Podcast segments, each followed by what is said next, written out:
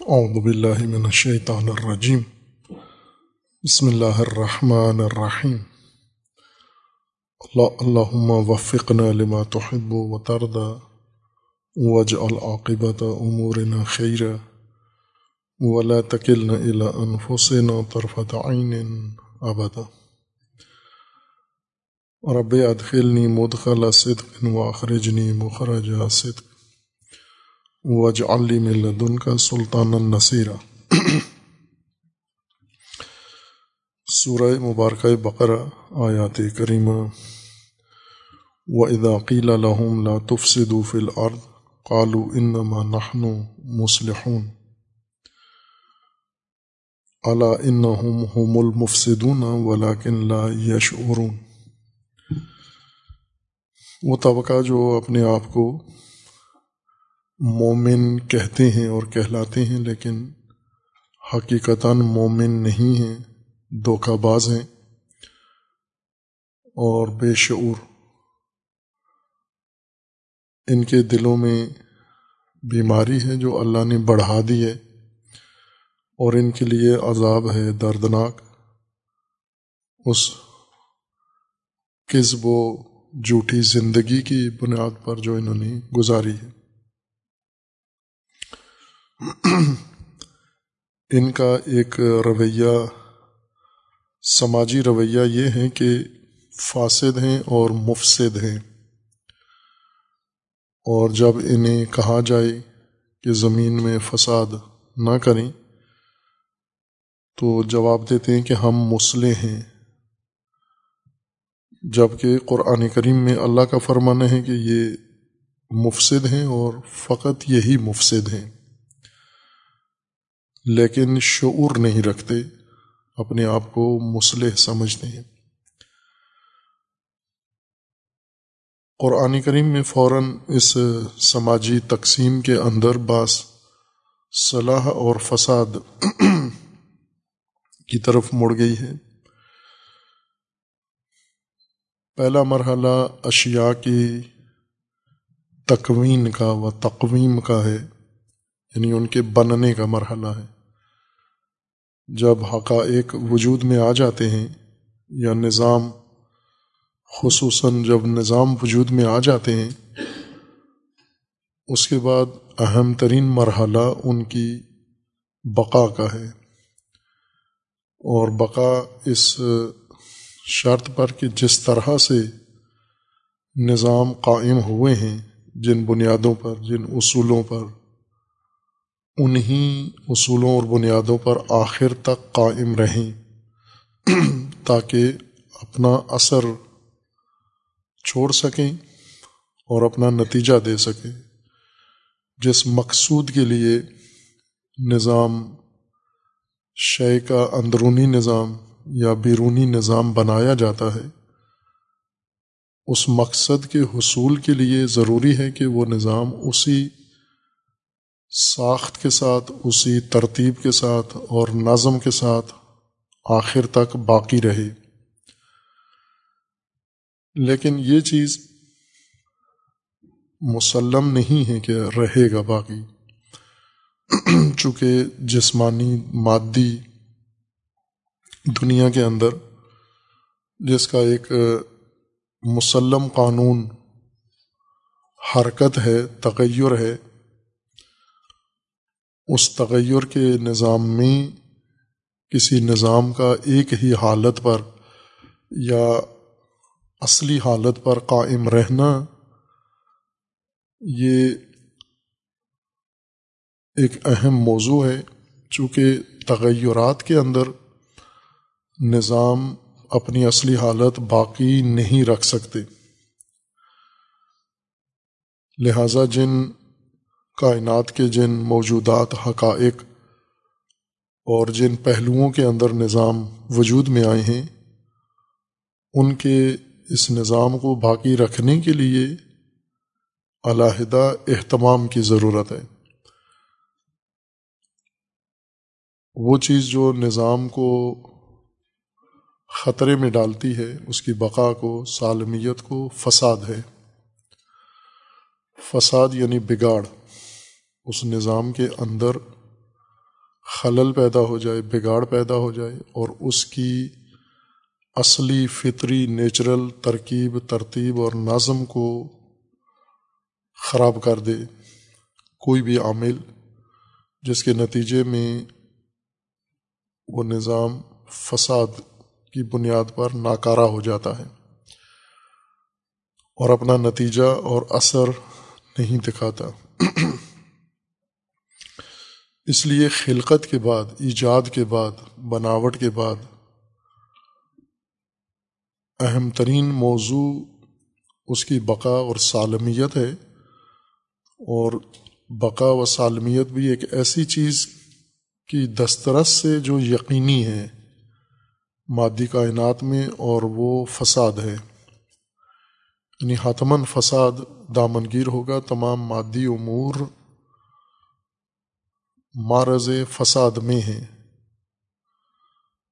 یعنی ان کی اصلی حالت، اصلی ترکیب، کسی وقت بھی کسی عامل، عارض یا کسی حادثے کے نتیجے میں وہ اصلی ترکیب ان کی خراب ہو سکتی ہے۔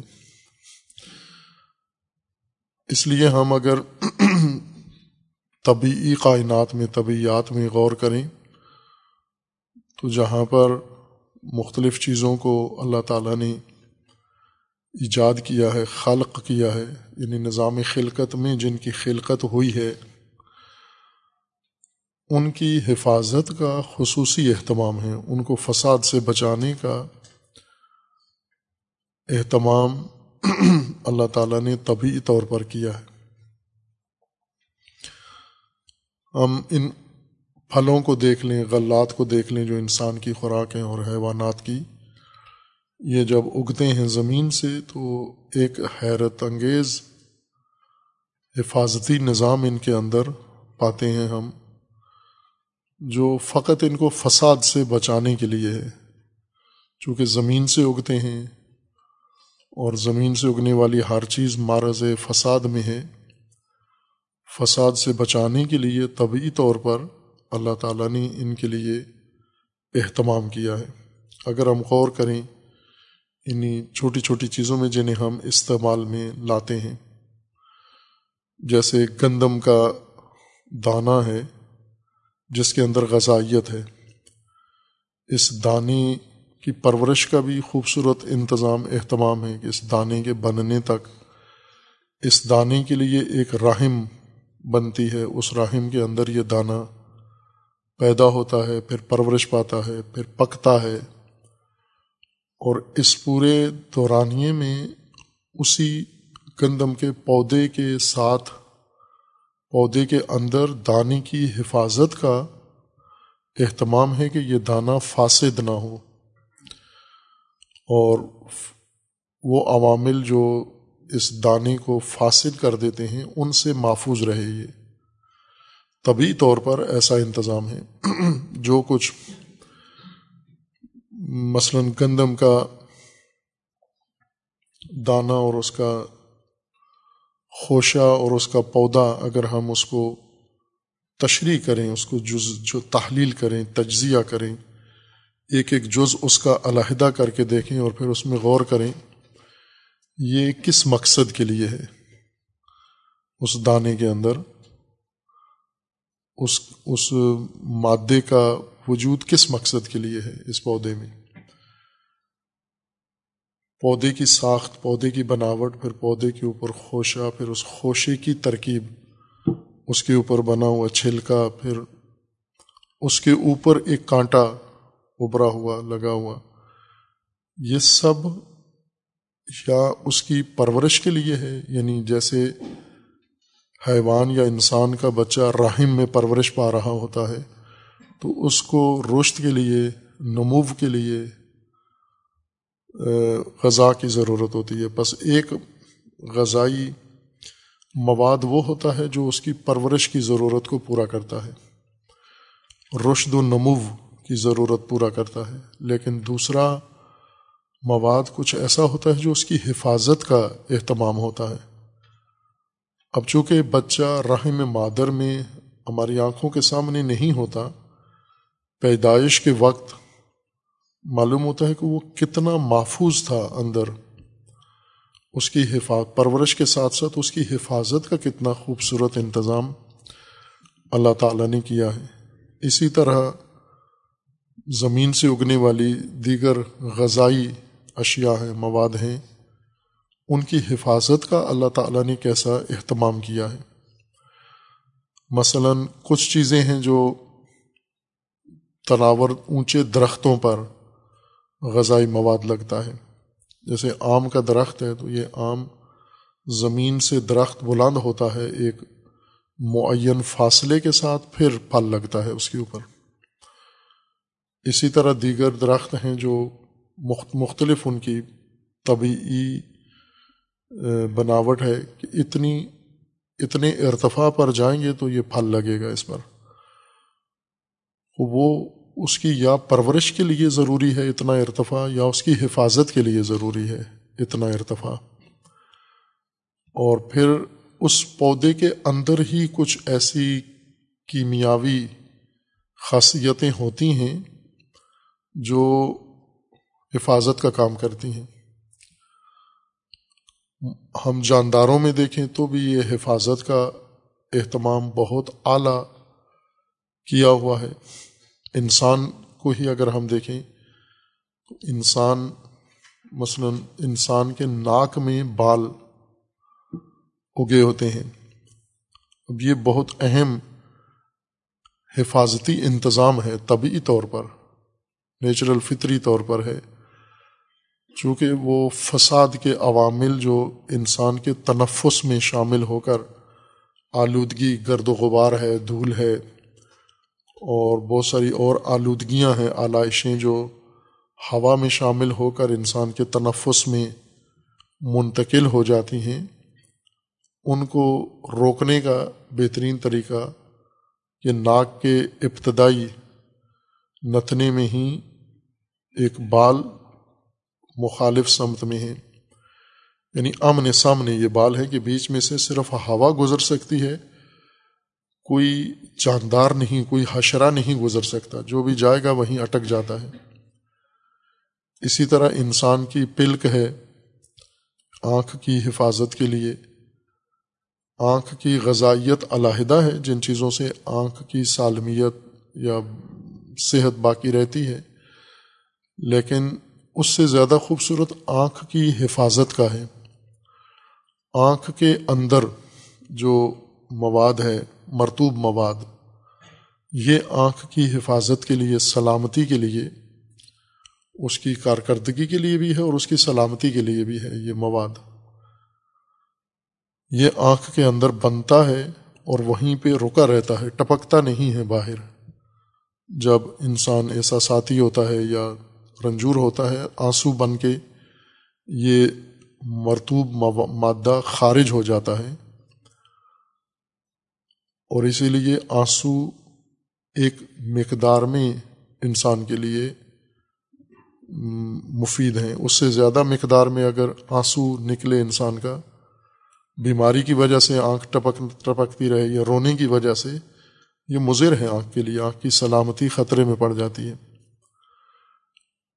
اور آنکھ کے بناوٹ، آنکھ کے اوپر پردہ، آنکھ کا شٹر، یہ سب اس کی حفاظت کے لیے ہے تاکہ وہ چیزیں جو آنکھ کو ضرر پہنچاتی ہیں، نقصان پہنچاتی ہیں، فساد، وہ آنکھ تک رسائی پیدا نہ کریں، پہلے ہی رک جائیں۔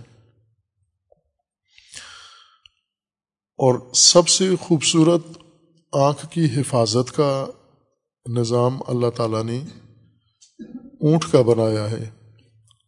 انسان کو بھی ایک کتاب کے طور پر اونٹ پیش کیا گیا ہے کہ آپ اس کے اوپر نگاہ کریں، نظر کریں، غور کریں، فکر کریں۔ اونٹ پر افلا تنظرون الابل۔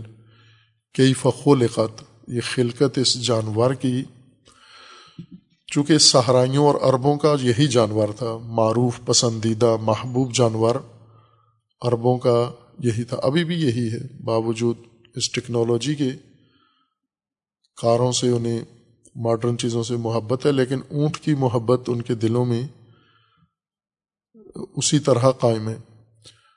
تو یہ چونکہ ان کا متعارف جانور تھا، یوں نہیں کہ صرف اونٹ کی خلقت میں یہ راز ہیں، ہر جاندار کی خلقت میں یہ راز ہیں، لیکن ان کے لیے چونکہ اونٹ ہی تھا، اس لیے انہیں اس طرف متوجہ کیا گیا ہے، افلا تنظرون الابل کے خلقت؟ خوب، یہ عجیب الخلقت اور پراسرار جانور، اس کے اندر ایک بہت اہم خصوصیت اس کی آنکھ ہے۔ چونکہ اس نے زیادہ زندگی گزارنی ہے صحراؤں میں، ریگستانوں میں، طوفانوں میں، ریت کے طوفانوں میں اس نے جینا بھی ہے اور حرکت بھی کرنی ہے۔ اور اگر یہ طوفان مسلسل ہوں اور یہ آنکھ بند رکھے، راستہ اس کو نظر نہیں آتا۔ اگر آنکھ کھولے تو ریت آنکھ میں چلی جاتی ہے، آنکھ ناکارہ ہو جاتی ہے۔ جیسے انسان ہوا میں، آندھی میں آنکھ نہیں کھول سکتا، دھول چلی جاتی ہے آنکھ کے اندر۔ لیکن اونٹ کی آنکھ اس دھول میں، آندھی میں کھلی ہوتی ہے، لیکن اس کے اندر دھول جاتی نہیں ہے۔ ایسا اہتمام انتظام کیا گیا ہے کہ وہ آنکھ کھلی رکھتا ہے لیکن دھول نہیں جاتی اس کے اندر۔ اس ظاہری پل کے نیچے ایک اور شفاف پردہ ہوتا ہے، جھلی ہوتی ہے جو اس کی آنکھ پر تاری رہتی ہے۔ دھول کو وہی روک لیتی ہے اور کرنیے تک وہ چیز نہیں جاتی، دھول یا مضر چیز نہیں جاتی۔ خوب ایک یہ اہتمام ہے طبعی طور پر چونکہ مادی دنیا ہے تغیرات کی دنیا ہے حرکات کی دنیا ہے اور اس کے اندر تصادمات ہیں، اس وجہ سے ہر چیز معرض خطر و معرض فساد میں ہے۔ ان عوامل فساد سے روکنے کے لیے طبی طور پر ایک اہتمام ہے۔ اور ایک حصہ جو اس کائنات میں ہے، وہ انسانی سماج ہے ان حقائق میں سے، جہاں تک صرف یعنی انسان کا عمل دخل نہیں ہے، انسانی سماج میں کوئی چیز نہیں شمار ہوتی زمرے میں، وہ طبیعت کا حصہ ہے، وہ کائنات کا تکوینی حصہ ہے، اس کا تمام اہتمام تشریعی نہیں ہے، تکوینی ہے، اور اس کو جو فساد لاحق ہے اس فساد سے حفاظت کا اہتمام بھی طبی طور پر موجود ہے۔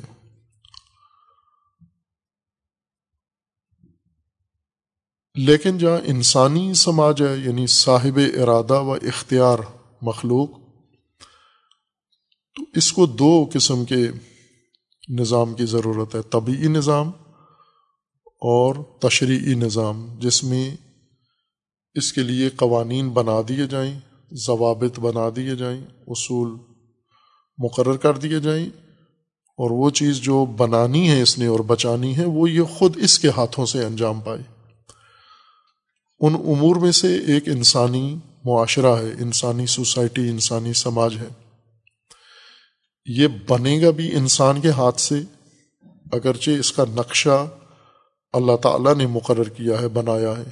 اس کا دستور، اس کی بنیاد اس کے اصول، اس کے قواعد، اس کے ضوابط سب اللہ کی طرف سے ہیں، لیکن یہ کرنا انسان نے ہے۔ جیسے نماز کے احکام اللہ کی طرف سے ہیں، لیکن یہ عمل نماز کا ان احکام کے مطابق یا ان احکام کو عملی شکل انسان نے دینی ہے۔ فعل انسان کا ہے، نقشہ نماز کا اللہ کا ہے، دستور اللہ کا ہے، قوانین اللہ کے ہیں۔ لیکن ان قوانین کو عملی طور پر قائم کرنا انسان کے ذمہ ہے۔ اسی طرح سماج بھی ایک نقشہ ہے اس کا الہی، جس کے مطابق انسان نے، مومن انسان نے سماج بنانا ہے۔ اور مومن سماج جب بنائے گا تو اس کا نقشہ، اصول، دستور اللہ کی طرف سے ہیں، لیکن ان کو عملی شکل انسان نے دینی ہے۔ اب سماج بھی دیگر موجودات کی طرح چونکہ زمین پر ہے اور انسان بھی مادی حقیقت ہے، اس کا سماج بھی ایک مادی رنگ رکھتا ہے اور جس زمین پر رہتا ہے وہ مادی ہے، جس ماحول میں رہتا ہے وہ سارا مادی ماحول ہے۔ یعنی تغیرات کا اور تحرکات کا ماحول و محیط ہے۔ اس میں بھی خواہ نخواہ فساد ہے۔ یعنی لازمہ ہے، فساد حتمی ہے اس میں۔ لیکن یوں نہیں ہے کہ فساد کے لیے اس کو کھلا چھوڑ دیا جائے کہ اب جبکہ فساد چونکہ حتمی ہے اس میں، تغیرات کی وجہ سے یا انسانی خسائل کی وجہ سے اس میں فساد کا آنا حتمی ہے، بس فساد کو ہم آزاد چھوڑ دیں۔ جس طرح کا فساد جس چیز میں، سماج میں، جس حصے میں پیدا ہوتا ہے، ہونے دیں۔ جس چیز کو بگاڑ کیر لیتا ہے، اس کو بگڑنے دیں۔ یہ نہیں یعنی انسان کی ذمہ داریوں میں سے ایک یہ ہے کہ وہ فساد جو سماج میں حتمن پیدا ہوگا، یقیناً پیدا ہوگا، اس کو، اس کی روک تھام کرے، یقیناً یعنی انسان بھی یقینی بنائے۔ فساد کی روک تھام، کہ فساد اس نے سماج میں پیدا ہونے نہیں دینا۔ چونکہ اگر سماج میں فساد پیدا ہو جائے تو یہ ایسے ہی ہے جیسے تبھی کسی شے میں سب فساد پیدا ہو گیا تو فساد تو نابود کر دیتا ہے۔ اگر ایک درخت کے تنے میں کیڑا لگ جائے، فس فس فساد آ جائے، وہ خاکستر ہو جاتا ہے۔ ایک پھل کے اندر اگر کیڑا لگ جائے، اس کو ناکارہ بنا دیتا ہے، نابود کر دیتا ہے۔ کسی کھیت میں اگر فساد آ جائے، آفت آ جائے، اس کو ختم کر دیتی ہے۔ جیسے آگ جلا کے راکھ بنا دیتی ہے۔ فساد بھی اسی طرح ایک وقت کے اندر، مقررہ وقت کے اندر شے کو نابود کر دیتا ہے۔ فساد تکوینی اشیاء میں ہو، انہیں نابود کر دیتا ہے۔ ہم اپنی آنکھوں کے سامنے چیزوں کو گلتا سڑتا ہوا دیکھتے ہیں۔ لوہے کو زنگ لگا ہوا دیکھتے ہیں ہم۔ لکڑی کو دھیمک لگی ہوئی دیکھتے ہیں ہم۔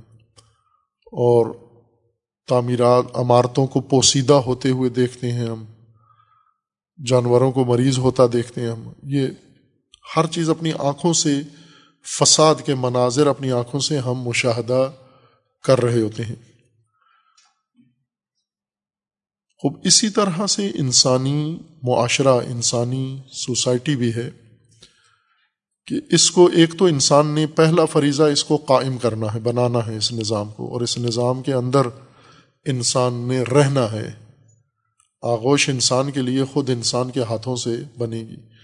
الہی نقشے کے مطابق انسان نے بنانا ہے یہ کام، یہ نظام۔ اور بنانے کے بعد اس کو سب سے بڑا خطرہ فساد کا ہے۔ فساد کی ممانعت، فساد کی روک تھام انسان کی اہم بنیادی ذمہ داری ہے۔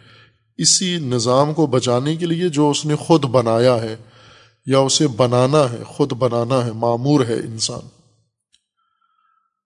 ہم قرآنی دین کے مطابق، ہم باقی اعمال پر بعد میں مکلف ہیں، سماج بنانے میں پہلے مکلف ہیں۔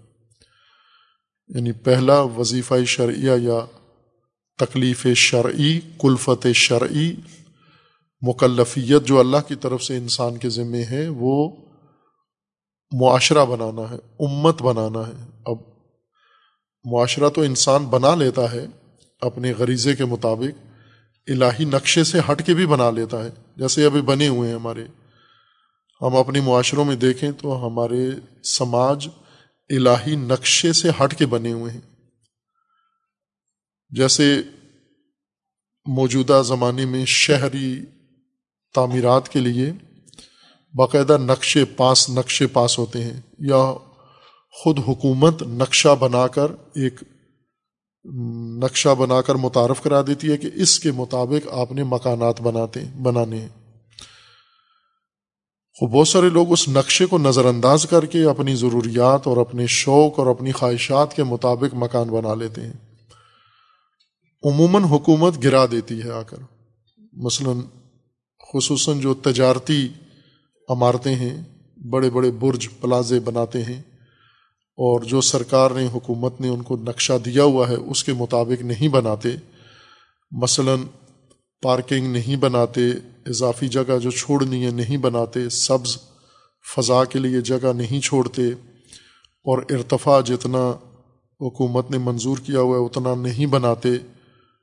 وہ عمارتیں اگر بن بھی جائیں، حکومت آ کے گرا دیتی ہے ان کو۔ غیر قانونی ہیں۔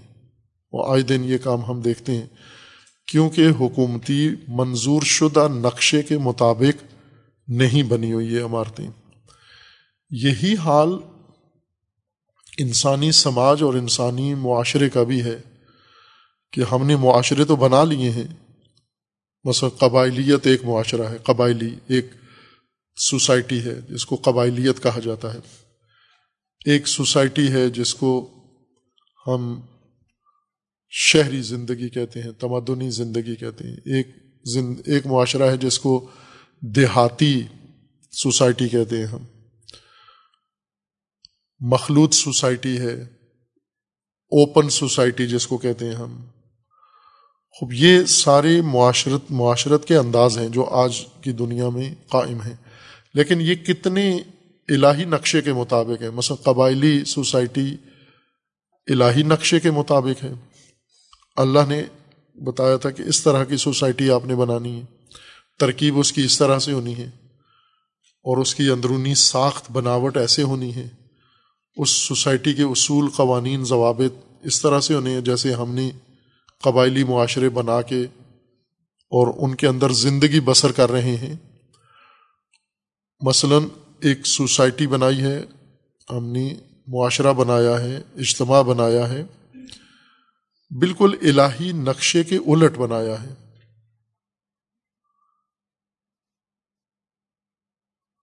اور اس میں رہ کر ہم مومنانہ زندگی بسر کرنا چاہتے ہیں۔ اس میں ہم الہی انسان بننا چاہتے ہیں، اس میں متقی بننا چاہتے ہیں، لیکن وہ ہے نہیں ہے، وہ سوسائٹی الہی نقشے کے مطابق نہیں ہے۔ کچھ عرصے سے لاہور کے ہی کچھ ایسے تعلیم یافتہ طبقہ ہے، انجینئرنگ کی دنیا کا، وہ آتے بھی رہتے ہیں، کبھی کبھار نشستیں کرتے ہیں اور ان کا یہ تقاضا ہے کہ ایک نشست ہمارے لیے رکھیں یا ہفتگی ہو یا مہینے میں ہو یا روزانہ بھی ہو۔ جس میں ہم یہ چیزیں سمجھیں، ہم الہی اصول سوسائٹی کے، الہی اصول معاشرے کے۔ اور پھر چونکہ سوسائٹی اور معاشرے کے لیے ایک اہم پہلو معماری ہے بلاخر لوگوں نے گھروں میں رہنا ہے، ان گھروں میں محلے بننے ہیں، ان محلوں کو سڑکوں کے ذریعے جڑنا ہے آپس میں، ان محلوں کے اندر تجارتی مراکز کا ہونا ضروری ہے، ان محلوں کے اندر رفائی امور کا ہونا ضروری ہے۔ تو دین آیا اس بارے میں کوئی رہنمائی کرتا ہے کہ ہم شہر جب بنائیں، سوسائٹی بنائیں، کالونی بنائیں، تو کوئی دینی معیار ہے بنانے کے لیے یا نہ؟ عرف میں تو ہے۔ مثلا پوری دنیا میں ہم جس ملک میں بھی جائیں، اس ملک میں ایک ضابطہ اور معیار ہے۔ مکان بنانے کا، محلہ بنانے کا، سوسائٹی بنانے کا، کالونی بنانے کا، شہر بنانے کا۔ خوب لوگوں نے اپنے اپنے نظام کے مطابق قوانین بنائے ہوئے ہیں کہ ان ضوابط کے تحت سوسائٹیاں بننی چاہیے۔ رہائشی سوسائٹیاں یعنی مکانات، تعمیرات۔ آیا دین میں بھی اس طرح کی کوئی رہنمائی موجود ہے یا نہیں ہے؟ ان کے بقول کہ ہم جتنا مطالعہ کرتے ہیں جو دین بنا کر ہمیں پیش کیا، اس میں تو ایسی کوئی بات نہیں ہے۔ ان کے بقول توضیع المسائل میں ایک بھی اس سے متصل، مربوط مسئلہ نہیں ہے۔ آتے ہیں کبھی کبھار، کافی اس موضوع پہ گفتگو بھی ہوتی ہے اور ان کو یوں لگتا ہے کہ یہاں باتیں سن کر جب یہاں آتے ہیں کہ ہے یعنی دین میں ضابطہ ہے کہ کس طرح ہم رہائشی ماحول بنائیں۔ لیکن یہ مکانات، سوسائٹی کا ایک حصہ ہے۔ اصل جو معاشرہ بننا ہے وہ مکانات سے نہیں بنتا، سڑکوں سے نہیں بنتا، یہ تو ظرف ہے رہائشی انسان کا پہلو ہے۔ معاشرہ ان روابط سے بنتا ہے جو انسانوں کے درمیان قائم ہیں۔ عملی روابط ان کے، ان سے سوسائٹی بنتی ہے، ان اکائیوں سے مل کر۔ جیسے اینٹیں جوڑ کر ہم دیوار بناتے ہیں، عمارت بناتے ہیں افراد اسی طرح اینٹوں کی طرح جڑتے ہیں اور سوسائٹی بنتی ہے۔ تو اینٹوں کا آپس کا رابطہ یہ دیوار کی تشکیل میں سب سے ممد ہے۔ اگر اینٹیں ہوں، ان کا رابطہ نہ ہو، ترتیب نہ ہو، دیوار یا عمارت نہیں ہے۔ اسی طرح انسان ہو، ریوڑ ہو، یہ ریوڑ اپنے اپنے طریقے سے چر رہا ہے، چگ رہا ہے، اپنی خواہشات پوری کر رہا ہے، اپنی آرزوئیں پوری کر رہا ہے۔ اس کو تو معاشرہ نہیں کہتے، یہ تو سماج نہیں ہے سرے سے۔ یہ ریوڑ ہے۔ جیسے بھیڑیں ایک جگہ ایک باڑے میں بند ہیں، بکریاں ایک جگہ ہیں، اونٹ ایک جگہ ہیں، باقی جانور جنگل میں۔ وہ تو سماج نہیں کہلاتا۔ اکٹھے ہو جانا یہ سماج نہیں ہے۔ وہ معین روابط، نقشے کے مطابق، اصولوں کے مطابق، ضوابط کے مطابق کس نوعیت کے روابط ہوں، کس طرز کے روابط ہوں، کس سطح کے روابط ہوں، کس حد کے روابط ہوں، ان روابط کی حدود، یہ روابط در حقیقت انسان کو سوسائٹی یا امت بنانے میں مدد دیتے ہیں۔ یہ پہلا واجب ہے کہ آپ اجتماع تشکیل دیں، سماج بنائیں پہلے آپ، الہی نقشے کے مطابق۔ اور الہی نقشے میں سوسائٹی ہو تو پھر الہی رہبر اور رہنما کی جگہ بنتی ہے۔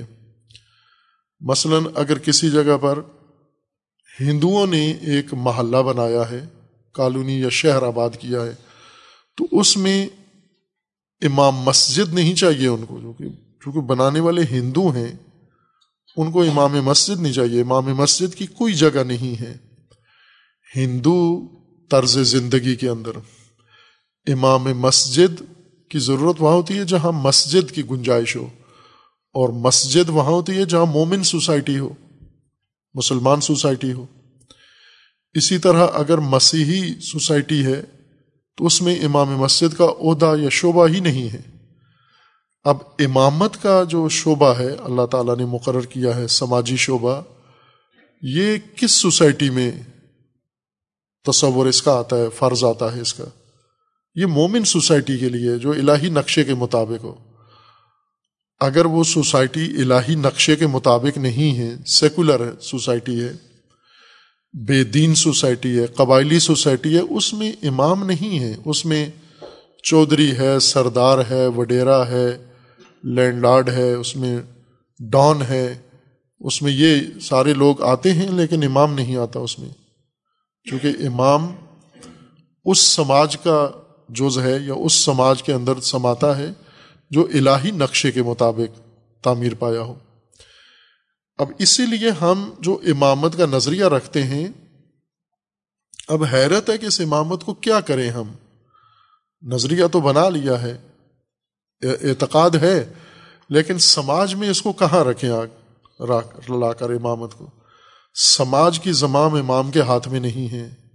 امام کی گنجائش ہی نہیں ہے سماج میں داخل ہو سکے۔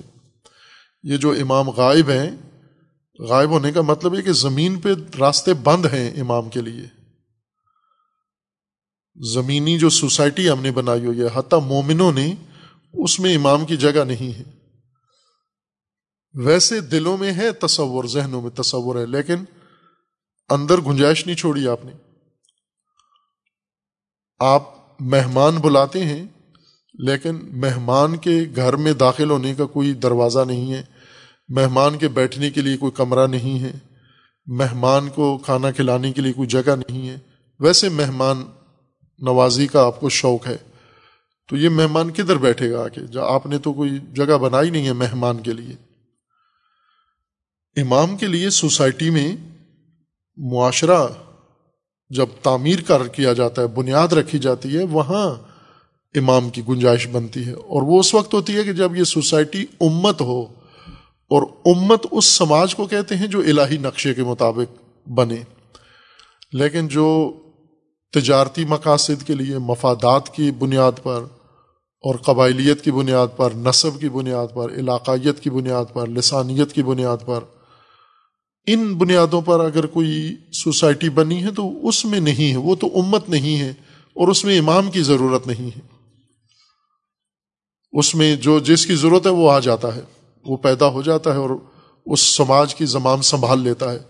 مثلا، ہم پاکستانی معاشرے کو اگر مثال قرار دیں، آج پاکستانی معاشرے کی زمام فاسد ترین انسانوں کے ہاتھ میں ہے۔ یہ زمام کس نے دی ہے؟ سوسائٹی کی بناوٹ نے دی ہے، نقشے نے دی ہے۔ یہ نقشہ ہی فساد کی بنیاد پر ہے، لہذا فاسد ہی اس کے اندر اس کا زمامدار بنے گا۔ صالح کب بنے گا صالحین کی حکومت کب ہوگی؟ خوب یہ ایسے ہی ہے جیسے آپ ایک سکھ اور ہندو معاشرے میں جا کر کے امامت کا نظریہ پرچار کریں، جو وہاں تو امامت کا کوئی تصور نہیں ہے۔ امامت امت کے اندر ہے اور امت صالح معاشرے کے اندر ہے۔ صالح سماج کے اندر ہے، نہ فاسد سماج کے اندر۔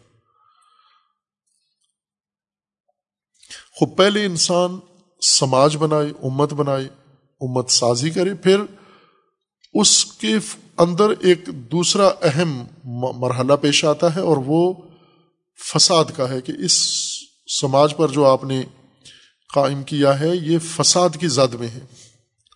فاسد ہو جائے گا یہ۔ کیوں فاسد ہوگا چونکہ ایک تو خود انسانوں کے اندر فساد کے کافی محرکات موجود ہیں۔ اندر ذات کے اندر، ان کے نفس میں، ان کے دل میں، ان کے ذہنوں میں، ان کے نفوس میں فساد، انگیز مواد بے قدر کافی موجود ہے۔ خواہشات ہیں، شہوات ہیں، مختلف ان کے رجحانات ہیں، غرائز ہیں، جذبات ہیں۔ یہ کافی ہیں فساد برپا کرنے کے لیے ہر فرد کے اندر۔ اور دوسرا انسان کے نفس سے باہر جو عوامل موجود ہیں یعنی انسانی سوسائٹی کو، ہمارے ماحول کو دوسرے انسان آ کر جو فساد اس کے اندر ایجاد کرتے ہیں۔ وہ بھی ایک دروازہ ہے کھلا ہوا فساد کا۔ بس دو دریا فساد کے اس جھیل کے اندر آتے ہیں۔ جھیل مومن سال سماج ہے۔ اور دو دریا فساد کے وہ دونوں اس جھیل میں آ کر اترتے ہیں۔ یہ ڈیم ہے۔ اس جھیل میں دو فساد کے دریا آتے ہیں۔ ایک انسان کے اندر سے انسان کی خواہشات، اتباع ہوا۔ اور دوسرا، بیرونی مفسدین، جو اپنے مفادات کی خاطر اس سماج کے اندر فساد قائم کرتے ہیں۔ فساد سے مراد یعنی اس سوسائٹی کی ترکیب، اس کا نظم، اس کی بناوٹ، اس کے اصول اور اس کے حدود کو خراب کر دیتے ہیں، بگاڑ پیدا کر دیتے ہیں اس میں۔ اسی بگاڑ کا نام فساد ہے۔ اور پھر اس بگاڑ میں چونکہ انسان نے تولید نسل روکنی تو نہیں ہے، یہ تو انتظار نہیں کرتا کہ ابھی سماج صالح ہے یا فاسد ہے۔ یہ تو اپنا کام مسلسل کر رہا ہے، بچے پیدا کر رہا ہے۔ معاشرہ فاسد ہے تو بھی یہ لگا ہوا ہے بچے پیدا کرنے میں۔ اور بچے پیدا کر کر کے فاسد معاشرے کے حوالے کرتا جا رہا ہے۔ اگر صالح معاشرہ ہے تو بھی یہ انسان، یہ کام تو رکنا نہیں ہے، رکنا بھی نہیں چاہیے۔ یہ نہ انسان کہے کہ جب تک معاشرہ سالم نہیں ہوتا، بچے پیدا نہیں ہونے۔ یہ کام تو جاری رہے گا کہ یہ تولید نسل ہوتی رہے گی اور ہر نسل فاسد ماحول اور فاسد سماج کے سپرد ہو رہی ہے۔ اور فاسد سوسائٹی جب اپنی آغوش میں کسی فرد کو لیتی ہے، تو اسے فاسد ہی بناتی ہے۔ یعنی بگاڑ اس کے اندر پیدا ہوتا ہے، اس کی شخصیت کے اندر بگاڑ ہوتا ہے، اس کی سوچ کے اندر بگاڑ ہوتا ہے، اس کے افکار کے اندر بگاڑ ہوتا ہے، اس کے رویوں میں بگاڑ ہوتا ہے، اس کے اخلاق میں بگاڑ ہوتا ہے، اس کی عادتوں میں بگاڑ ہوتا ہے، اس کی پرسنالٹی میں بگاڑ ہوتا ہے۔ فاسد معاشرہ فاسد بچہ پیدا کرتی ہے۔ جیسے فاسد ماں ہے، فاسد بچہ پیدا ہوگا۔ معاشرہ ماں کی حیثیت رکھتا ہے، فاسد بچے ہی تربیت کرے گا۔ اور یہ فاسد ابھی خود فاسد ہیں یعنی بگاڑ ان کے اندر ہے۔ یہ فاسد بہت جلدی جب مکلف ہوں گے، جب عاقل بالغ ہوں گے، یہ مفسد بن جائیں گے۔ فاسد جلدی ہی مفسد بن جاتا ہے۔ اور اس کو مفسد بننے کے لیے علیحدہ سے کوئی تعلیم حاصل نہیں کرنا پڑی یہی فساد درونی اور فساد بیرونی کافی ہے کہ اب وہ فاسد انہیں اپنے اندر بگاڑ کو باہر منتقل کرے، دوسروں کو فاسد کرنا شروع کرے۔ اور اس طرح ایک تسلسل قائم ہو جاتا ہے فساد کا سوسائٹی کے اندر، معاشرے کے اندر۔ اس وجہ سے قرآن کریم نے ہدایت کے اندر فوراً ہی یہ مطلب نمایاں کیا ہے، صلاح و فساد کا، کہ یہ جو سوسائٹی ہدایت کے ذریعے سے بنے گی، ہدایت کے اصولوں پر، اس کی صالحیت دوسرا بڑا چیلنج ہے انسان کے لیے۔ کفر سے، شرک سے، گمراہی سے، جاہلیت سے نکل کر جب انسان نے ہدایت کے روپ میں آنا ہے، تو وہاں سے آگے اس کی صالحیت کا اہتمام کرنا ہے۔ یعنی اس اصلی ترکیب کو محفوظ رکھنا، قائم رکھنا آخر تک، تاکہ اس سے نتیجہ نکل سکے۔ جیسے ہم کھانا بناتے ہیں، پہلا اہم کام کھانا بنانا ہے، دوسرا کام اس کھانے کو سالم رکھنا ہے، فاسد نہ ہو، کھانا خراب نہ ہو۔ ہو جاتا ہے عموماً۔ کھانا پکا لیتے ہیں لوگ، حفاظت کا اہتمام نہیں کرتے، وہ پڑا رہتا ہے۔ اور فضا میں کھانے کو فاسد کرنے کے عوامل ہوا میں موجود ہیں، جراثیم۔ یہ ہوا جب اس کو لگتی ہے، اس کے اندر یہ فساد چلا جاتا ہے۔ خود اس کے اندر فاسد مواد کھانے کے اندر بھی موجود ہوتا ہے۔ اگر تھوڑی دیر پڑا رہے اس کے اندر سے فساد اٹھنا شروع ہو جاتا ہے۔ اندر سے کیڑے اس کے اندر پڑ جاتے ہیں۔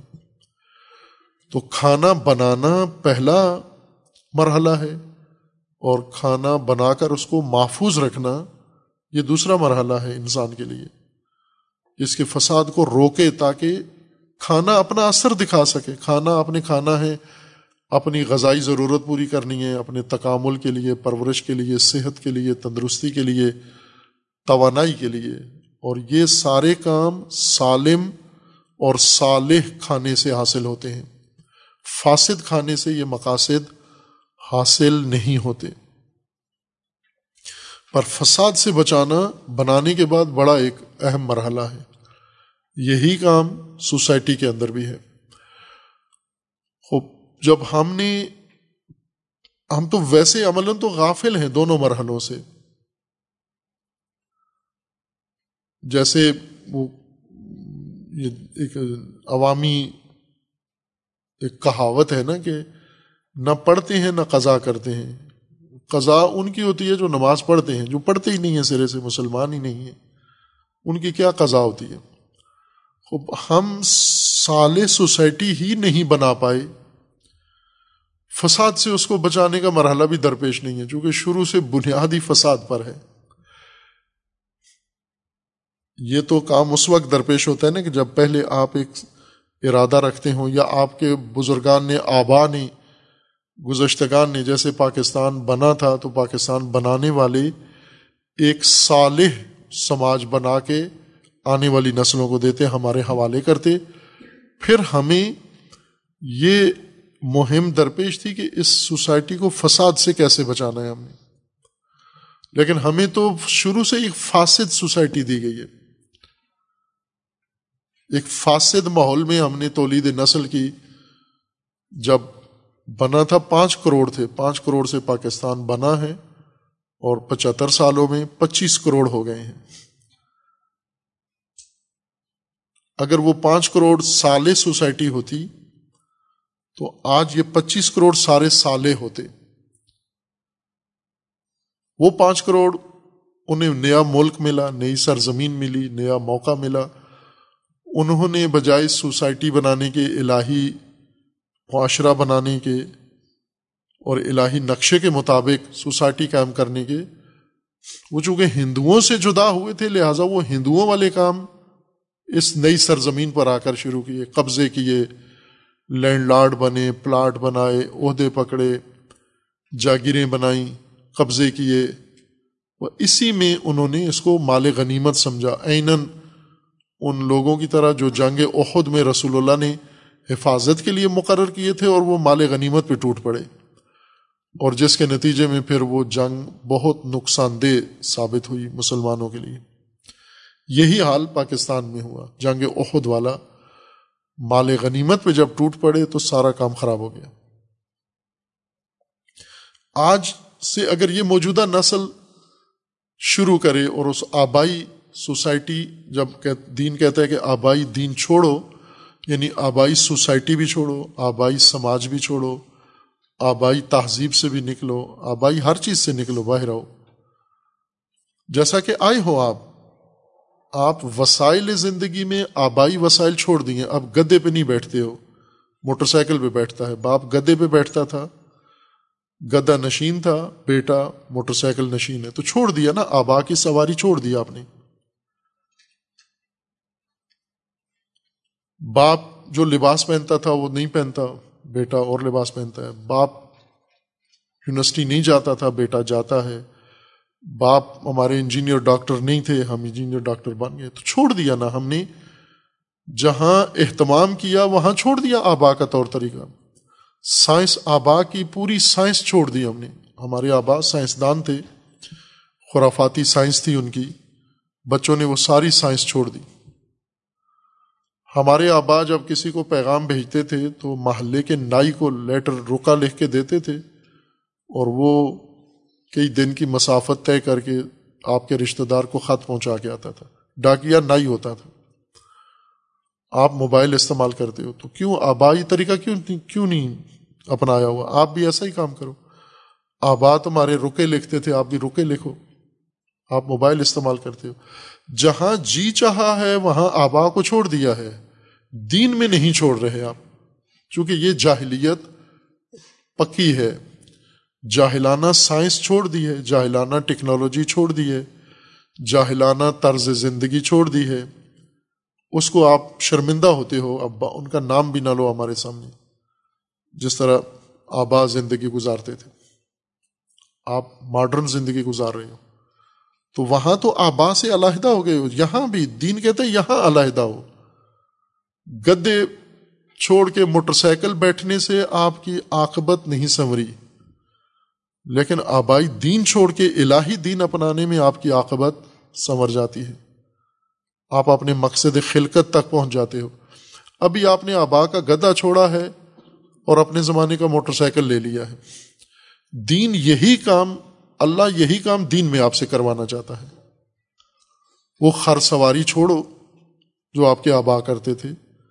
آپ اپنے زمانے کی فہم حاصل کرو دین کی اور اپنی سوسائٹی الہی بنیادوں پر قائم کرو۔ وراثت میں جو لیے وہ فاسد سوسائٹی ہے۔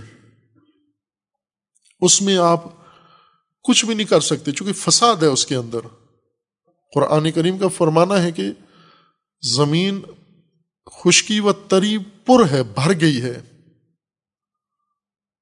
زمین فاسد ہے مکمل طور پر، بحر و بر، فساد سے بھر گیا ہے۔ تو جب بحر و بر میں فساد ہو، وہاں آپ کی نمازیں کیا فائدہ دیتی ہیں آپ کو؟ جب سوسائٹی ساری فاسد ہے آپ کی۔ خوب، دوسرا بڑا جو مرحلہ ہے، وہ فساد، روکنا ہے۔ اس مفروضے پر کہ سوسائٹی سالے ہے، اس کو فساد کا خطرہ ہے اور فساد پھیلانے والے مفسدین ہیں، ان مفسدین کی شناخت ہے آپ کو اور قرآن کرا رہا ہے۔ اللہ آپ کو مفسدین کی شناخت کرا رہا ہے۔ اور مفسدین دو طرح کے ہیں، نقاب پوش مفسد اور اریان اور ننگے مفسد۔ ابھی تو آپ ننگے مفسدین سے بھی بیزار نہیں ہو۔ قرآن ہمیں نقاب پوش مفسدین سے بچانا چاہ رہا ہے۔ کہ یہ لوگ جب انہیں کہا جاتا ہے وہ اداقیل الحم لا تف سدو فل ارد جب ان سے منافقوں سے کہا جاتا ہے، نکاح پوش مفسدین سے کہا جاتا ہے کہ آپ زمین پہ فساد مت کرو، وہ یہ کہتے ہیں ہم مسلح ہیں۔ خوب، یہاں ایک قرآن کے نزدیک ہمیں یہاں مشکل پیش آنی چاہیے تھی کہ آپ کے معاشرے کے اندر، صالح معاشرے کے اندر نقاب پوش مفسد جب پیدا ہوتے ہیں تو آپ ان سے بچاؤ کی کوئی تدبیر کرو۔ لیکن آپ تو اس سے بڑی مشکل میں گرفتار ہو۔ آپ تو اریان مفسدین میں مبتلا ہو جو آپ کے پسندیدہ محبوب ہیں۔ ننگے اور گندے۔ بالکل ننگے۔ یعنی ان کا فساد بہر و بر کو معلوم ہے۔ چرند و پرند کو معلوم ہے۔ شجر و حجر کو معلوم ہے ان کا فساد۔ اور وہ تمہارے زمامدار ہیں، وہ تمہارے حکمران ہیں، وہ تمہارے پیشوا بنے ہوئے ان کے، ان کی امامت میں تم زندگی گزار رہے ہو۔ تو جو سوسائٹی ننگے فساد سے نہیں بچ رہی اور ننگے مفسد کے ہاتھ میں اپنی مملکت کی زمام، دین کی زمام دی ہوئی ہے، وہ نقاب پوشوں سے بچنے کا کیا اہتمام کرے گی؟ منافقوں سے بچنے کی اس کو کیا ضرورت ہے؟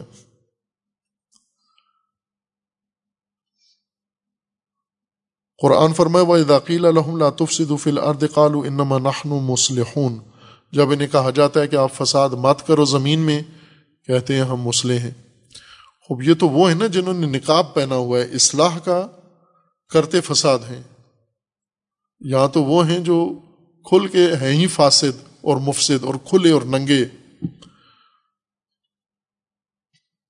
جن کے ہاتھ میں مملکت ہے جن کے ہاتھ میں سرزمین ہے، جن کے ہاتھ میں سوسائٹی ہے، جن کے ہاتھ میں ملت ہے، جن کے ہاتھ میں قوم ہے، جن کے ہاتھ میں نظم امور ہے، جن کے ہاتھ میں تعلیم ہے، جن کے ہاتھ میں عدالت ہے، جن کے ہاتھ میں یہ معاشرہ ہے سارا، وہ سب کے سب فاسد اور مفسد۔ تو نقاب پوش تو پیچھے بیٹھے ہوئے ہیں۔ انہیں نقاب پہن کے فساد کرنے کی کیا ضرورت ہے؟ جب کھل کے فساد کو کوئی برا نہیں سمجھتا کھلے فساد کو، یہ جمہوریت ہے کہ کھلا فساد اور جمہور کے پسندیدہ فساد۔ ایسے جمہور کو کون امامت کہاں ان کے نظام میں ہے؟ جمہوریت میں کیا تصور ہے امامت کا؟ کہاں ہے امامت کا؟ رب، نقطہ اسٹیشن کہاں آتا ہے؟ قیامت کے بعد بھی نہیں آتا جمہوری نظام۔ فساد ہے ضرور۔ کہ آپ فاسدین کو چنو، فاسدین کو مملکت حوالے کرو، پھر اس میں وہ بھی فساد کریں، آپ بھی فساد کرو۔ آپ ان کے فساد پہ آنکھیں بند رکھو، وہ آپ کے فساد پر آنکھیں بند رکھیں۔ جج فساد کرے، قاضی آپ چپ رہو، پھر آپ فساد کرو، قاضی چپ رہے۔ آپ کا مذہبی پیشوا فساد کرے، آپ چپ رہو، جب آپ فساد کرو، وہ چپ رہے۔ دونوں ایک دوسرے کے فساد کے ساتھی بن جاؤ تماشا دکھاؤ۔ قرآن تو اس طرح کی اجازت نہیں دیتا۔ قرآن تو فرما رہے کہ نقاب پوش مفسد سے ہوشیار رہو۔ کھلا تو بہت دور کی بات ہے، اس کو برداشت کرنا۔ آپ اتنے زیرک ہو جاؤ، اتنے سمجھدار ہو جاؤ، اتنے بابصیرت ہو جاؤ کہ کوئی نقاب پہن کر بھی آپ کی سوسائٹی میں آ کر فساد نہ کرے۔ مسلح بن کر بھی اگر آتا ہے، لیکن ہے مفسد آپ کی نگاہ تیزبین، مومن کی نگاہ تیزبین اس کو دیکھ لے اور اسے روکے پھر۔ اہم بات روکنا ہے فساد کو۔ خوب، قرآن کریم نے اس کو کئی آیات میں پیش کیا ہے اور ہم نے عرض کیا کہ انشاءاللہ اپنے مقام پر اللہ تعالیٰ نے توفیق دی، یہ بات جاری رہی تو وہاں عرض کریں گے۔ سر دست ایک فساد روکنے کا یا فساد کے متعلق قرآن کا ایک اہتمام خصوصی یہ ہم قرآن میں دیکھ لیں۔ سورہ بقرہ میں ہے آیا دو سو اکاون میں۔ سورہ مبارکہ بقرہ میں۔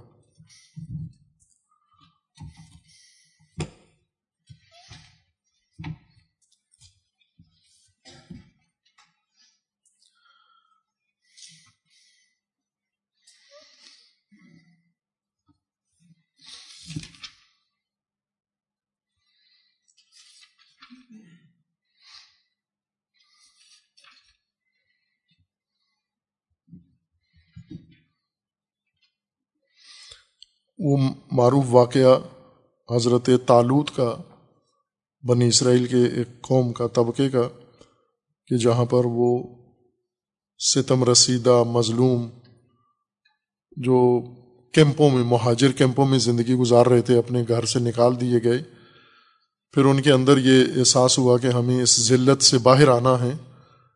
اور انہوں نے اللہ سے امام مانگا، پیشوا، اور اللہ نے تالوت کو ان کا امام مقرر کر دیا، پھر اس کے بعد تالوت نے لشکر بنایا، اس لشکر کی روئی داد قرآن نے ذکر کی ہے، پھر وہ مٹھی بھر جوان گئے جا کر جالود کے لشکر کو شکست دے دی اور آیا ایک سو دو سو اکاون میں ہے فہضم ہم بے اللہ لشکر جالود کو تالوت نے شکست دے دی۔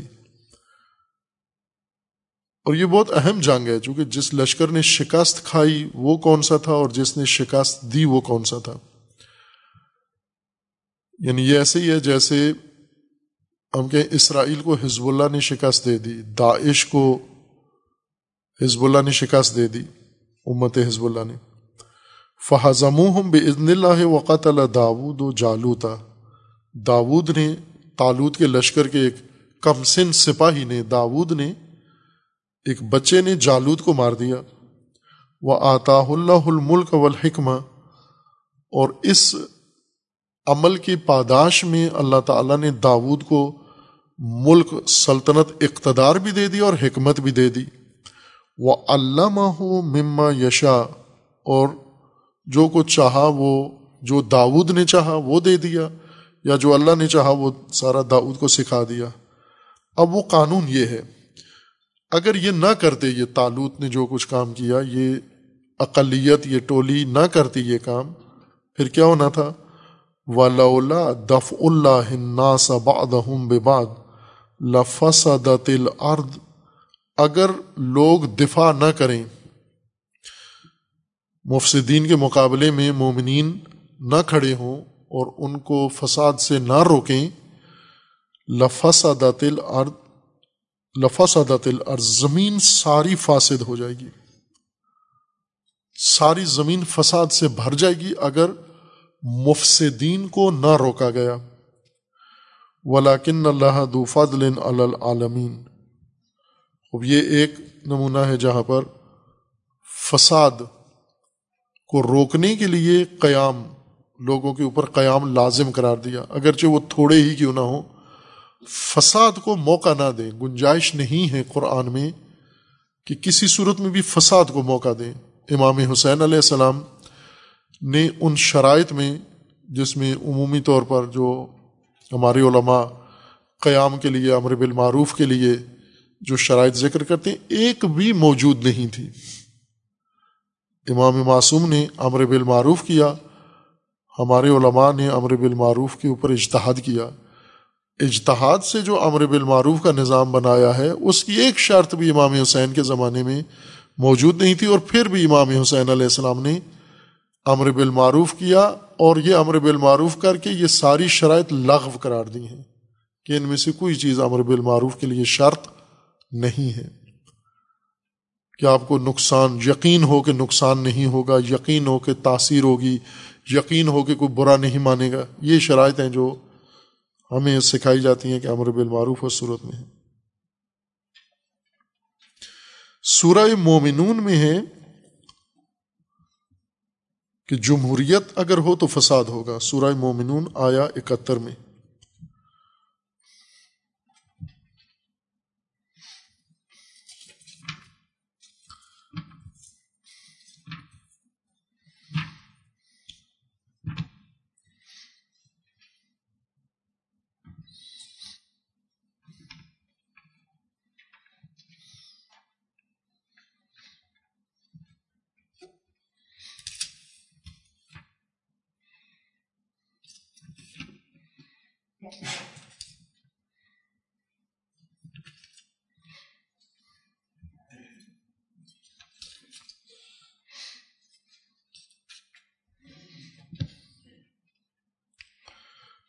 سورہ ممنون آیا اکتر میں ہے ولوتب الحق کو احوا اہم پہلے، اس سے پہلے والی آیات سن لیں، یہ جمہوریت کے بارے میں ہے۔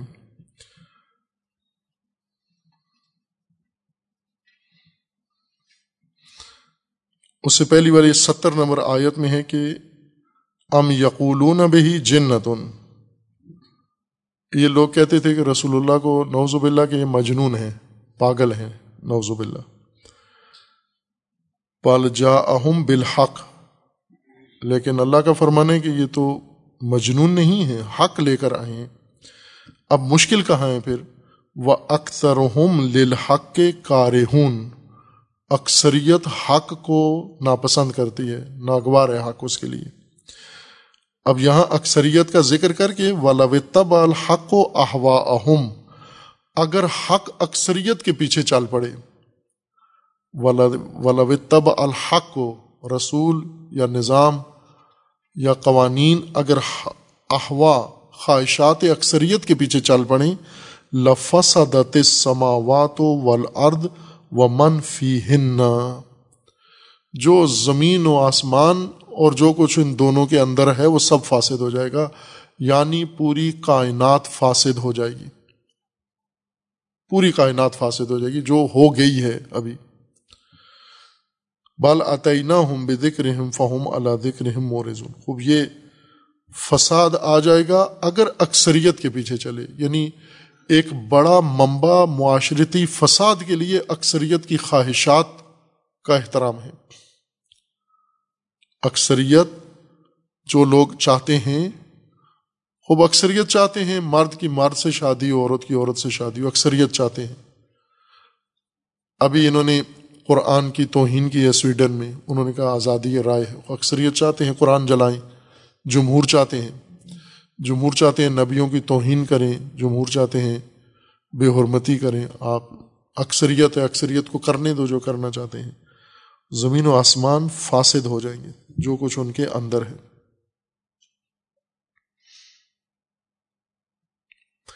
ایک فساد ہے جو حکمران پھیلاتے ہیں یعنی حکمران ملوک، بادشاہ یعنی تاغت دوسرے لفظوں میں تاواغیت وہ ملوک، وہ سلاطین، وہ بادشاہان جن کی حکومت کا جواز اللہ کی جانب سے نہیں ہے۔ یہ کیا کرتے ہیں؟ یہ سورہ نمل میں ہے۔ ان الملوک اذا دخلوا قریتن افسدوها۔ سلاطین جب کسی آبادی میں پہنچتے ہیں، اسے فاسد کر دیتے ہیں۔ حکمران، اقتدار پرست حکمران، وہ پاکستان میں فساد کہاں سے آیا ہے؟ ان ملوک کے ہاتھوں سے آیا ہے۔ کبھی فوجی آ کے شروع کر دیتا ہے، ملک میں بیٹھ جاتا ہے، کبھی کوئی سول تاغوت آ کے بیٹھ جاتا ہے۔ سوائے فساد کے، اور وہ جو فساد ہے، اب تو کھل گیا ہے، ہر طرح کا فساد ان کے اندر ہے۔ جو ان اقوام میں، سابقہ میں جو قرآن نے ذکر کیا ہے، علیحدہ علیحدہ تھا، وہ موجودہ ہمارے حکمرانوں میں سب، وہ سارا ان کے اندر موجود ہے۔ خوب، یہ حکمران جب کسی آبادی ملک میں جاتے ہیں، اسے فاسد کر دیتے ہیں۔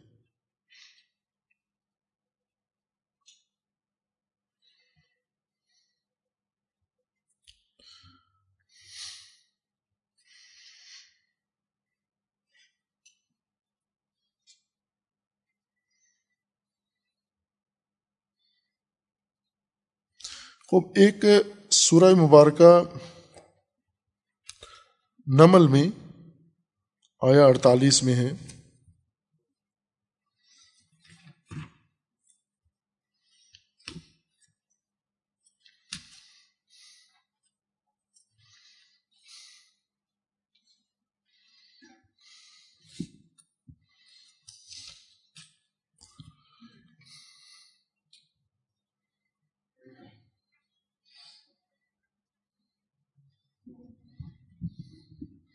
یہ قوم سمود کا واقعہ ہے۔ آیا پینتالیس سے یہ مضمون شروع ہوتا ہے۔ وہ لقد ارسل نہ الا سمود اخاہم صالحہ قوم سمود میں ہم نے صالح، انہی کے قوم کے ایک فرد کو، جناب صالح کو ان کا رہنما بنایا۔ انہوں نے آ کر ان کو پیغام دیا، ان بد اللہ فدا ہم فریقہ نے یختصمون جب سال نے قوم سمود کو آ کر کہا کہ اللہ کی بندگی اختیار کرو تو یہ دو گروہ میں دو پارٹیاں بن گئے۔ قال یا قوم لما تستعجلون بالسیئت قبل الحسن لولا تستغفرون اللہ لعلکم ترحمون۔ اور پھر ان دونوں دونوں پارٹیوں میں مقابلہ شروع ہوا اور ایک دوسرے سے بڑھ چڑھ کر غلطی اور گناہ اور سیاحت کی طرف دارنے لگے۔ حضرت صالح نے انہیں منع کیا۔ قالو تیر نہ بکا اتیر نہ بکا و بمن معا کا کالا تائر کم اند اللہ، بل ان تم قوم تفتنون۔ انہوں نے کہا کہ سالے کو کہ آپ ہمارے لیے بدشگون ہیں۔ آپ نہ ہنسیں ہمارے لیے نوزب اللہ آپ کی وجہ سے یہ قوم میں دشمنی پڑ گئی ہے۔ اور قوم تقسیم ہو گئی ہے، فلاں۔ حضرت صالح کو متہم کرنا شروع کر دیا انہوں نے۔ خال طائر حکم اند اللہ حضرت صالح نے فرما کہ تمہارا طائر اللہ کے پاس ہے۔ بل ان تم قوم تفتنون۔ تم امتحان میں ہو، آزمائش میں ہو۔ اور پھر اللہ تعالیٰ کا فرمانا ہے وہ کانا فل مدینہ تس آتو راہ تین یوف سدون فل ارد ولا یوسلحون اصل جو معاشرتی بگاڑ ہے، قوم دو حصوں میں بٹ گئی ہے۔ اللہ تعالیٰ کا فرمانا ہے کہ اے صالح، آپ کو معلوم ہونا چاہیے، یہ سب نو آدمیوں کا کام ہے۔ شہر میں نو بندے ہیں۔ اب راحت لغت میں نہیں کہتے، بندے کو نہیں کہتے، آدمی کو نہیں کہتے، لیکن مترجمین نے سب نے اس کا ترجمہ نو نفر کیا ہے۔ یہ نو گروہ ہیں اصل میں، نو تنظیمیں۔ نو پارٹیاں، نو گروہ، نو قبیلے۔ قوم سمود کے اندر موجود تھے، نو راحت۔ اور اللہ کا فرمان ہے کہ یہ ہے فساد کی جڑ اصل میں۔ یہ ان کے ہاتھ میں مفادات ہیں۔ انہوں نے ساری مملکت تباہ کی ہوئی ہے۔ جیسے پاکستان میں کہتے تھے نا کہ پاکستان جب بنا تھا تو نو خاندان تھے، پھر وہ چودہ خاندان ہوئے، پھر سترہ خاندان ہوئے۔ ابھی موجودہ کہتے ہیں بائیس خاندان ہیں۔ جو تمام پاکستان کی بدبختیوں کا سبب ہیں۔ نو راحت ہیں پاکستان کی، جنہوں نے سارا پاکستان بگاڑا ہوا ہے۔ ہر چیز بگاڑی ہوئی ہے انہوں نے۔ وکان فل مدینہ تس ات راحت۔ نو انجمنیں، نو تنظیمیں ہیں، نو گروہ ہیں۔ راحت گروہ کو کہتے ہیں۔ قبیلے کی ایک شاخ کو، قبیلے کے ایک دھڑے کو، ٹولے کو راحت کہتے ہیں عربی میں۔ یہ نو گروہ ہیں جنہوں نے سارا فساد بچایا ہوا ہے۔ یوف سدون فل عرض ولا یوسلحون قالو تقاسم بلّہ لنبئی نن و اہل سم لنقول ولی ما شاہدنا۔ محل کا اہل ہی و ان اللہ صادقون خوب، یہ ماجرا اس قوم کے فساد کا ذکر کیا گیا ہے کہ بعض اوقات فساد، معاشرتی فساد، سماجی فساد کی جڑ ایک پارٹی ہے یا گروہ ہیں، انہوں نے رکاوٹ ہے ان کے درمیان فساد میں۔ ایک دوسرے پر سبقت لے جانے کے لیے کہ ووٹ ہم لیں ملکی سرمایہ ہم لوٹیں، اقتدار ہمارے پاس ہو۔ اور پھر وہ ایک دوسرے سے بڑھ چڑھ کر فساد کرتے ہیں اور جس کو موقع ملتا ہے، وہ دوسرے سے بڑھ کر فساد کرتا ہے۔ یہ سارے فساد کی جڑ ہے خوب، اب انقلابی عمل یہاں کیا ہے؟ انقلابی عمل یہ ہے کہ ان کی وجہ سے جو فساد پیدا ہوا ہے، وہ شاخیں ہیں فساد کی، پتے ہیں۔ یہ جڑیں ہیں اصل فساد کی۔ یہ نو جڑیں کاٹ دیں، یہ معاملہ سارا ٹھیک ہو جائے گا۔ یہی ہے انقلابی عمل۔ اصلاح اسی کو کہتے ہیں یعنی فساد جہاں سے ہے اس کو ختم کر دیں آپ۔ اصلاح یعنی فساد کا خاتمہ، مکمل طور پر خاتمہ۔ فساد کی جڑ یہ نو قبیلے حضرت صالح کی قوم کے اندر قرآن نے ذکر کیے خوب، اس کے علاوہ بھی متعدد آیات ہیں جن کے اندر خدا ون تبارک و تعالیٰ نے مومنین کو متوجہ کیا ہے کہ مومن سماج میں ایک منافق طبقہ پیدا ہوتا ہے، خطرناک، اور ان منافقین کا ایک عمل یہ ہے کہ نقاب پہن کے فساد کرتے ہیں۔ مومن سماج کو یہ کرنا ہے کہ ان کی نشاندہی کر کے ان کو فساد سے روکنا ہے۔ اگر انہیں فساد سے نہ روکا گیا، زمین ساری فاسد ہو جائے گی۔ اس لیے اشارہ کیا تھا کہ اضاقیل الحم یقیل اس کا فائل مشخص نہیں کیا، کیوں؟ کہ یہ فائل آپ سب کو بننا ہے۔ یہ فائل ہر مومن کو بننا ہے کہ فساد کو روکنے کے لیے، نقاب پوش، مفسد کو روکنا ہے۔ لیکن جو ہم موجودہ ہماری صورت حال یہ کہ ہم نقاب پوش سے پہلے کھلے مولن مفسد میں مبتلا ہیں۔ جس طرح سید الشہداء علیہ السلامی یزید کے بارے میں فرمایا تھا کہ رجل فاسد فاسد ہے، وہ مولن بالفسق۔ مولن علنی فاسق ہے یہ۔ خوب، ہماری موجودہ سوسائٹی تو علنی مفسدین میں مبتلا ہے پہلے۔ خوب، ان کے خلاف فساد ان کا روکنے کے لیے امت کو قیام کرنا ہے، حکم قرآنی کے تحت۔ ان کو روکنا ہے۔ قیل الحم انہیں کہے امت کے فساد نہ کرو۔ مولن مفسدوں کو۔ پھر اس کے بعد نکاح پوش مفسد ہیں۔ چونکہ جس جگہ پر کافر موجود ہوں، وہاں منافق کافر سوسائٹی میں نہیں پیدا ہوتے۔ منافق مومن سوسائٹی میں پیدا ہوتے ہیں۔ مومن سماج میں منافق ہوتے ہیں۔ لیکن ابھی موجودہ ہماری سوسائٹی یہ فساق کے قبضے میں ہے۔ قرآن کا یہ فرمان ہے کہ اس فساد کو آپ نے روکنا ہے، ورنہ فساد عالمگیر ہو جائے گا، فساد پوری زمین پہ آ جائے گا۔ اور پھر اگلی نسلیں ساری فاسد ہی ہوں گی۔ اور آبائی فساد جو وراثت میں آپ نے لیا ہے، اس کو چھوڑ دیں، یہیں پر چھوڑ دیں۔ وہ جو تلقین کر کے گئے ہیں آپ کو، اور اندھی تقلید اور فساد کا مقلد بنا کے گئے ہیں وہ توق اپنی گردن سے نکال دیں آپ۔ فساد کو روکیں آپ۔ یہ اہم ترین فریضہ قرآن کریم نے ذکر کیا۔ وہ صلی اللہ علیہ وسلم